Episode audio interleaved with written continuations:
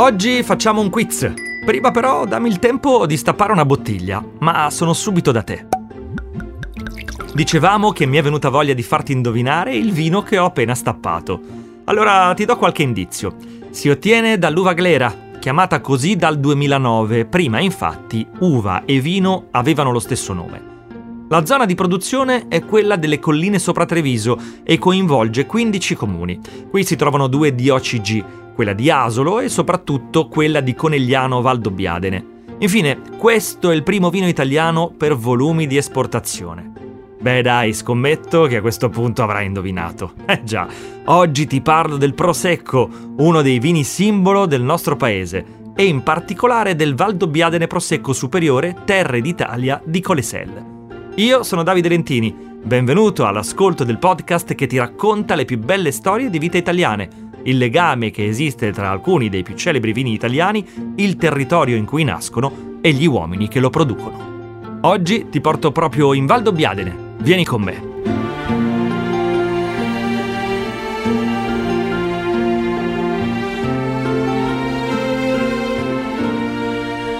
Vino e dintorni. Storie di vite. Il nostro viaggio parte da Conegliano Veneto, cittadina ricca di storia e di arte. Da qui seguiamo la strada che ci porta tra le colline del Prosecco. È un saliscendi tra vigneti e filari e scorci unici, fatti di borghi, castelli, ville e paesaggi, che oggi sono patrimonio dell'umanità UNESCO. Per secoli questo terreno aspro è stato modellato e adattato dall'uomo e sin dal XVII secolo l'uso dei ciglioni, sono piccoli vigneti su strette terrazze erbose, ha creato un particolare paesaggio a scacchiera, formato da filari di viti parallele e verticali rispetto alla pendenza. Per conoscere meglio le colline del Prosecco ci facciamo accompagnare da Vladi Bortolin, enologo dell'azienda Colesel. Ciao Vladi, piacere! Ciao, piacere! Dovessi descrivere a chi non c'è mai stato cosa sono le colline del Prosecco e che termine useresti? E cosa ha di così particolare questo territorio? Allora, sono le prime increspature che troviamo salendo dalla pianura veneta, quindi dalla zona di Venezia, e eh, sono molto particolari proprio per il clima dove ha trovato l'areale ideale per eh, vivere la vita del prosecco. E quindi sono un tappeto verde completamente ricoperto da, da queste piante, queste viti che ne fanno da padrona. E è molto particolare perché poi avendo trovato il suo areale ideale, la vite è nata la coltivazione di questa per la produzione del vino e l'uomo in questo particolare territorio ha saputo rispettare quello che è la morfologia della zona. E i vigneti, se li guardiamo dall'alto, appaiono come un gigantesco alveare, sono posizionati secondo una sorta di ricamo geometrico, quasi sembra un mosaico. Come mai questa disposizione è ancora oggi così precisa, così lineare? Eh, mh, come ti ho anticipato, rispettando quello che è la morfologia del territorio, quindi tutte queste colline, queste eh, vallate, eh, l'uomo ha cercato con dei gradoni eh, non di modificare il territorio per l'utilizzo delle macchine, diciamo quindi di meccanizzarlo, ma visto che viene fatto quasi tutto a mano, abbiamo rispettato quelle che sono le curve di livello e le varie quote del territorio ed è per questo che ancora oggi vedi tutta questa linearità lungo le dorsali delle colline tra Conegliano e Valdobbiadene. Stupendo, ed è da questi vigneti che prende vita il Prosecco Valdobbiadene Superiore di OCG, a tutti gli effetti un vino d'eccellenza. La sua produzione segue infatti un determinato processo, come si diceva, quasi completamente fatto a mano, che si è tramandato nel tempo di padre in figlio. Vladi, in cosa consiste esattamente? Allora, partendo dalla, dalla vigna, quindi dal, dal, terreno, dal territorio, la coltivazione è completamente manuale. Seguiamo ancora oggi tutto quello che è la stagionalità. Partendo da questo periodo, l'autunno, eh, dove c'è il, la potatura, quindi eh, quello che è l'architettura della pianta che poi andrà a fruttificare durante l'anno. E questo percorso dura um, all'incirca nove mesi, quindi dall'autunno fino alla raccolta che è nel periodo di fine estate e da qui proseguiamo sempre con eh, le lavorazioni di fine eh, coltivazione, la raccolta tutta completamente manuale eh, all'interno della zona dove poi l'uva viene trasportata in cantina, si susseguono le lavorazioni, il nostro è un vino che dannata, quindi estraiamo subito tutta la parte liquida, il succo, dalla parte solida che possono essere le bucce, i raspi Da questo abbiamo una prima fermentazione che avviene mh, in 10-15 giorni, dove i lieviti trasformano tutta la parte zuccherina in uh, alcol e quindi abbiamo la prima parte dove si sviluppano gli aromi. Da qui il vino può permanere da un mese fino a 5-6 mesi stoccato in, all'interno di silos dove attraverso il controllo di temperatura manteniamo la qualità del prodotto. Durante l'anno, in base a quello che è il consumo o la produzione, andiamo poi a caricare queste basi spumante all'interno delle autoclavi. L'autoclave è un recipiente dove per noi avviene la seconda eh, rifermentazione quindi la presa di spuma. Vengono aggiunti degli zuccheri, i lieviti nuovamente, in un periodo che va dai 30 ai 60 giorni si sviluppa la seconda fermentazione, si ingloba quella che è l'anidride carbonica, quindi la spuma all'interno del vino, per poi essere imbottigliato e eh, commercializzato. E invece la spumantizzazione come avviene? La spumantizzazione, eh, come vi anticipavo, viene caricato il vino base all'interno di queste autoclavi, si addiziona una parte di zucchero, perché il nostro è un vino che rifermenta con un'aggiunta di zucchero, e il lievito trasforma questa parte di zucchero in anidride carbonica che però non viene rilasciata eh, all'aria, ma siccome il serbatoio è chiuso e a tenuta stagna, questa si ingloba all'interno della struttura stessa del vino per poi una volta eh, aperta la bottiglia quando l'abbiamo in tavola o con gli amici, liberare quello che è la spuma e la frizzantezza del vino. Davvero incredibile. Oggi il conegliano Valdobbiadene si può degustare nelle versioni extra brut, brut, extra dry e dry. Quali sono le differenze? Le differenze sostanziali tra quelle che hai elencato sono essenzialmente il residuo zuccherino che possiamo avere all'interno del vino della bottiglia. Questo eh, lo otteniamo seguendo la rifermentazione in autoclave e arrivati ad un punto tale che per noi l'equilibrio del vino è ideale, possiamo intervenire con l'uso del freddo e quindi far rimanere all'interno di quel vino un piccolo residuo o maggiore con delle differenze in base al prodotto finale per distinguerlo tra le varie caratteristiche di residui zuccherini.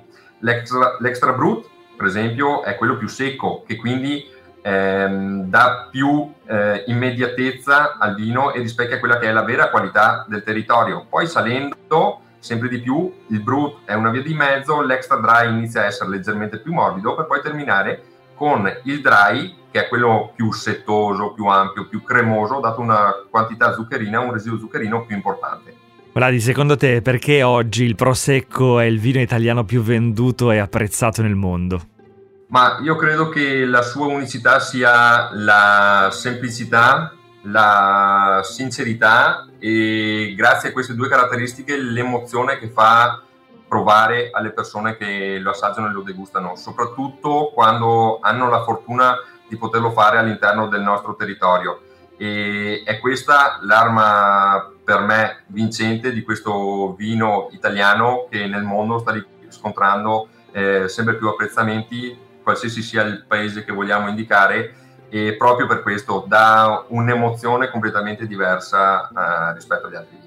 Dici bene il territorio, la vostra azienda Colesel si trova in una microzona all'interno di Valdobbiadene dove si verificano particolari coincidenze morfologiche e climatiche. Queste colline ripide, faticose, dove però la caparbietà dell'uomo è riuscita a trasformare, vero, questo territorio non facile in un territorio ad alta intensità vitivinicola. Che particolarità ha questa zona?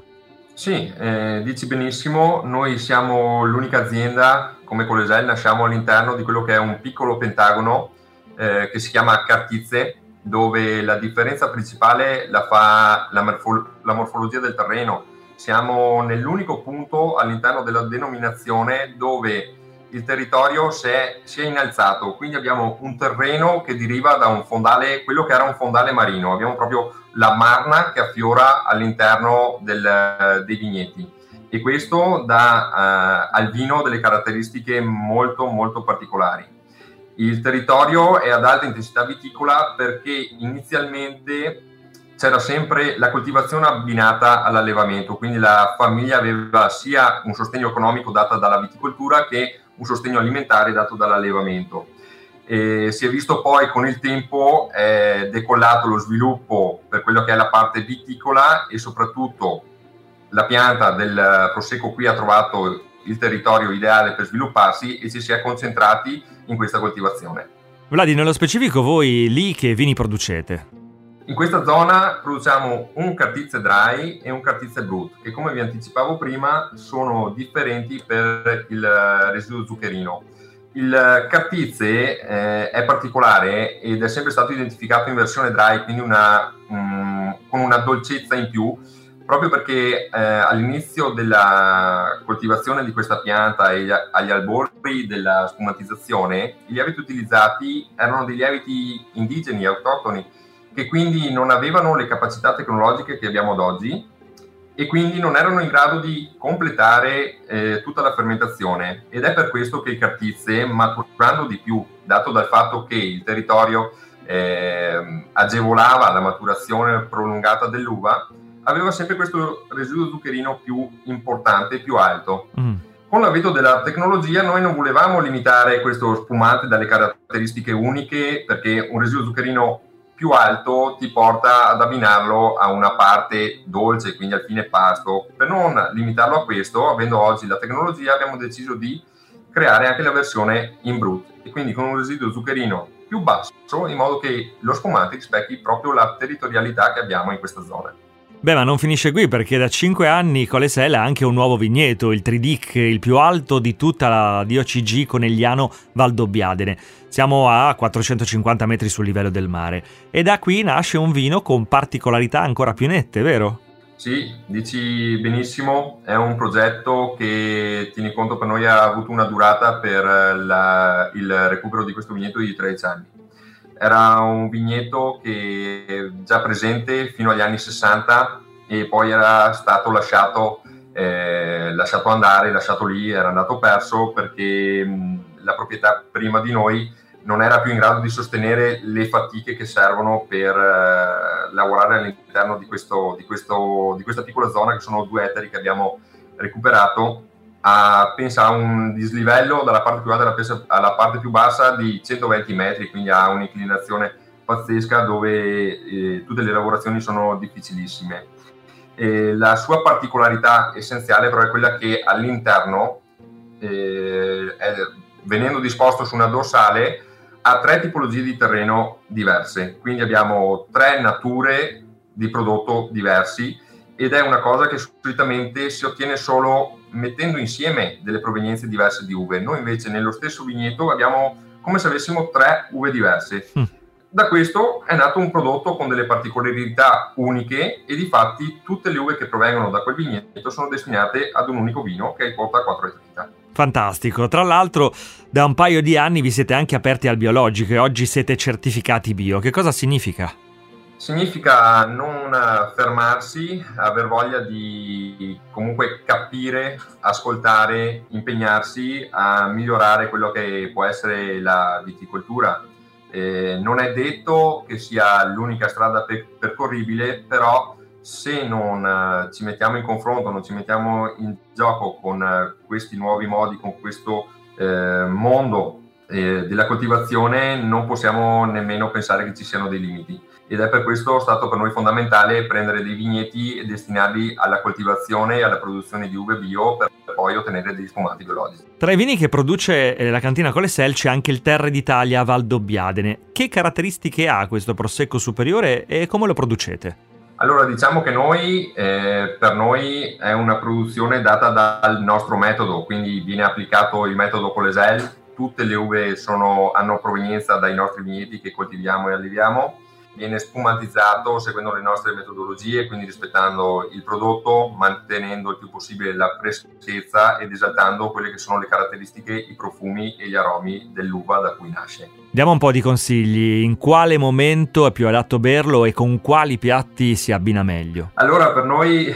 rido un attimo perché non è non è capibile da tutti, però per noi tutti i momenti sono ideali per, per il Prosecco. Eh, è un vino che ha una versatilità unica, possiamo andare dall'aperitivo, dalla convivialità, dall'antipasto più o meno semplice, eh, di pesce, di carne bianca. Certe volte può essere anche visto come eh, un vino a tutto pasto. Eh, non dobbiamo fermarsi, fermarci a quello che può essere il consiglio, eh, io eh, invito tutti comunque a provare a creare i propri abbinamenti perché il nostro palato non è che abbia dei limiti, ma è soggettivo, quindi sappiamo distinguere benissimo quello che ci piace ed è per questo che a noi piace vederlo come un vino per tutto, tutto il tempo, per qualsiasi occasione. Siamo più che d'accordo, capiamo benissimo. Vladi, in ultimo, il prosecco sappiamo che va bevuto freddo. Ci dai qualche indicazione su come conservarlo al meglio una volta stappato?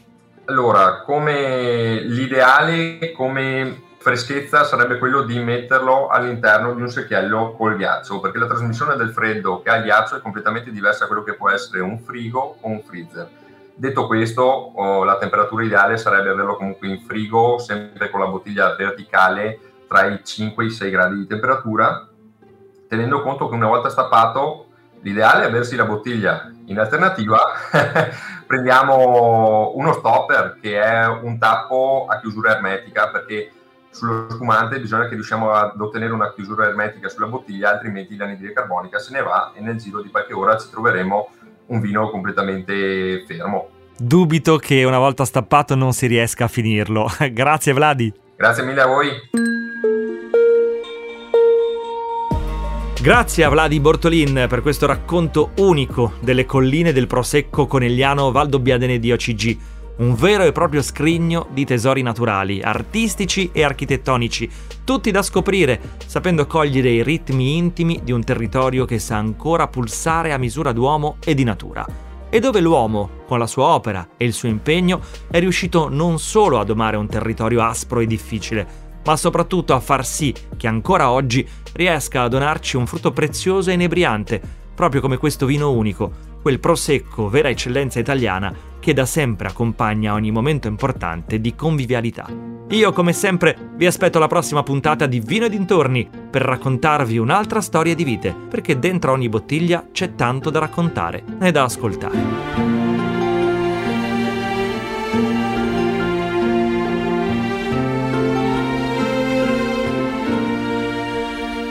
E dintorni, storie di vite.